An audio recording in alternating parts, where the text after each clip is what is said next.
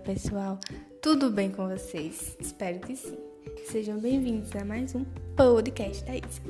E hoje nós vamos finalizar a parte de articulações do tronco, certo? Bem, para finalizar, eu escolhi então a articulação manúbrio external. Eu achei essa articulação diferenciada, por isso que eu quis trazer para vocês.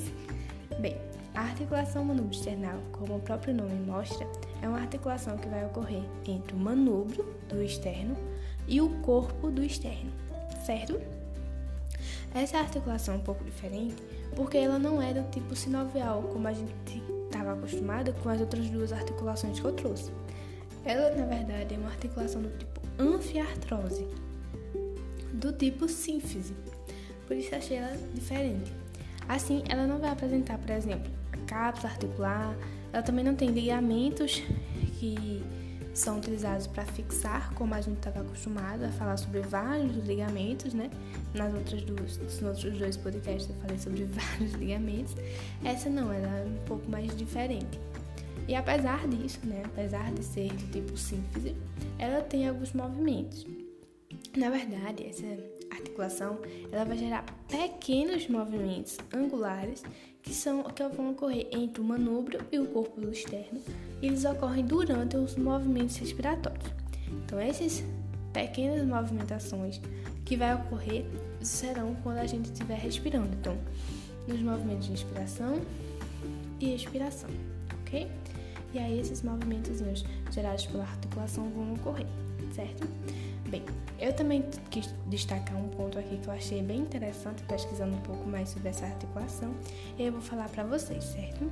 Bem, na articulação manúbrio external, o manúbrio e o corpo do externo, eles estão situados em planos diferentes, certo? Então, quando eles vão se conectar, quando eles vão se articular, eles vão formar um ângulo.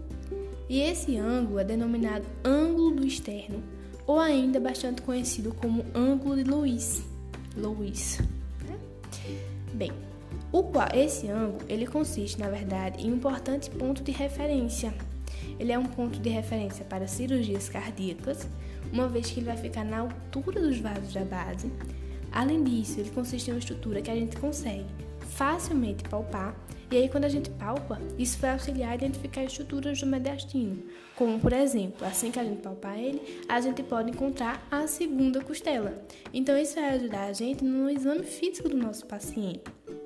Através dessa palpação, a gente vai encontrar várias outras estruturas do mediastino e isso vai nos auxiliar bastante. Além disso, esse ângulo ele também vai ser responsável por dividir o mediastino. Então, ele divide o mediastino em parte superior e parte inferior. E ainda é um ponto onde ocorre a divisão da traqueia em broncos principais, certo? Então, a gente identificando esse ângulo de Lewis, a gente consegue ter um ponto de referência para várias estruturas do mediastino.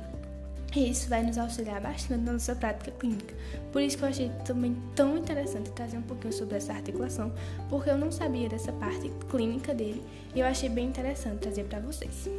Bem, desse modo, é, esse é um, ângulo de Luiz, é um importante ponto anatômico que a gente tem que ter em mente, certo? E essa articulação manubro-external, apesar de não ter aqueles vários ligamentos e apesar de ser um pouco mais diferente por ser uma sínfise, ela é bem interessante e merece também nossa atenção.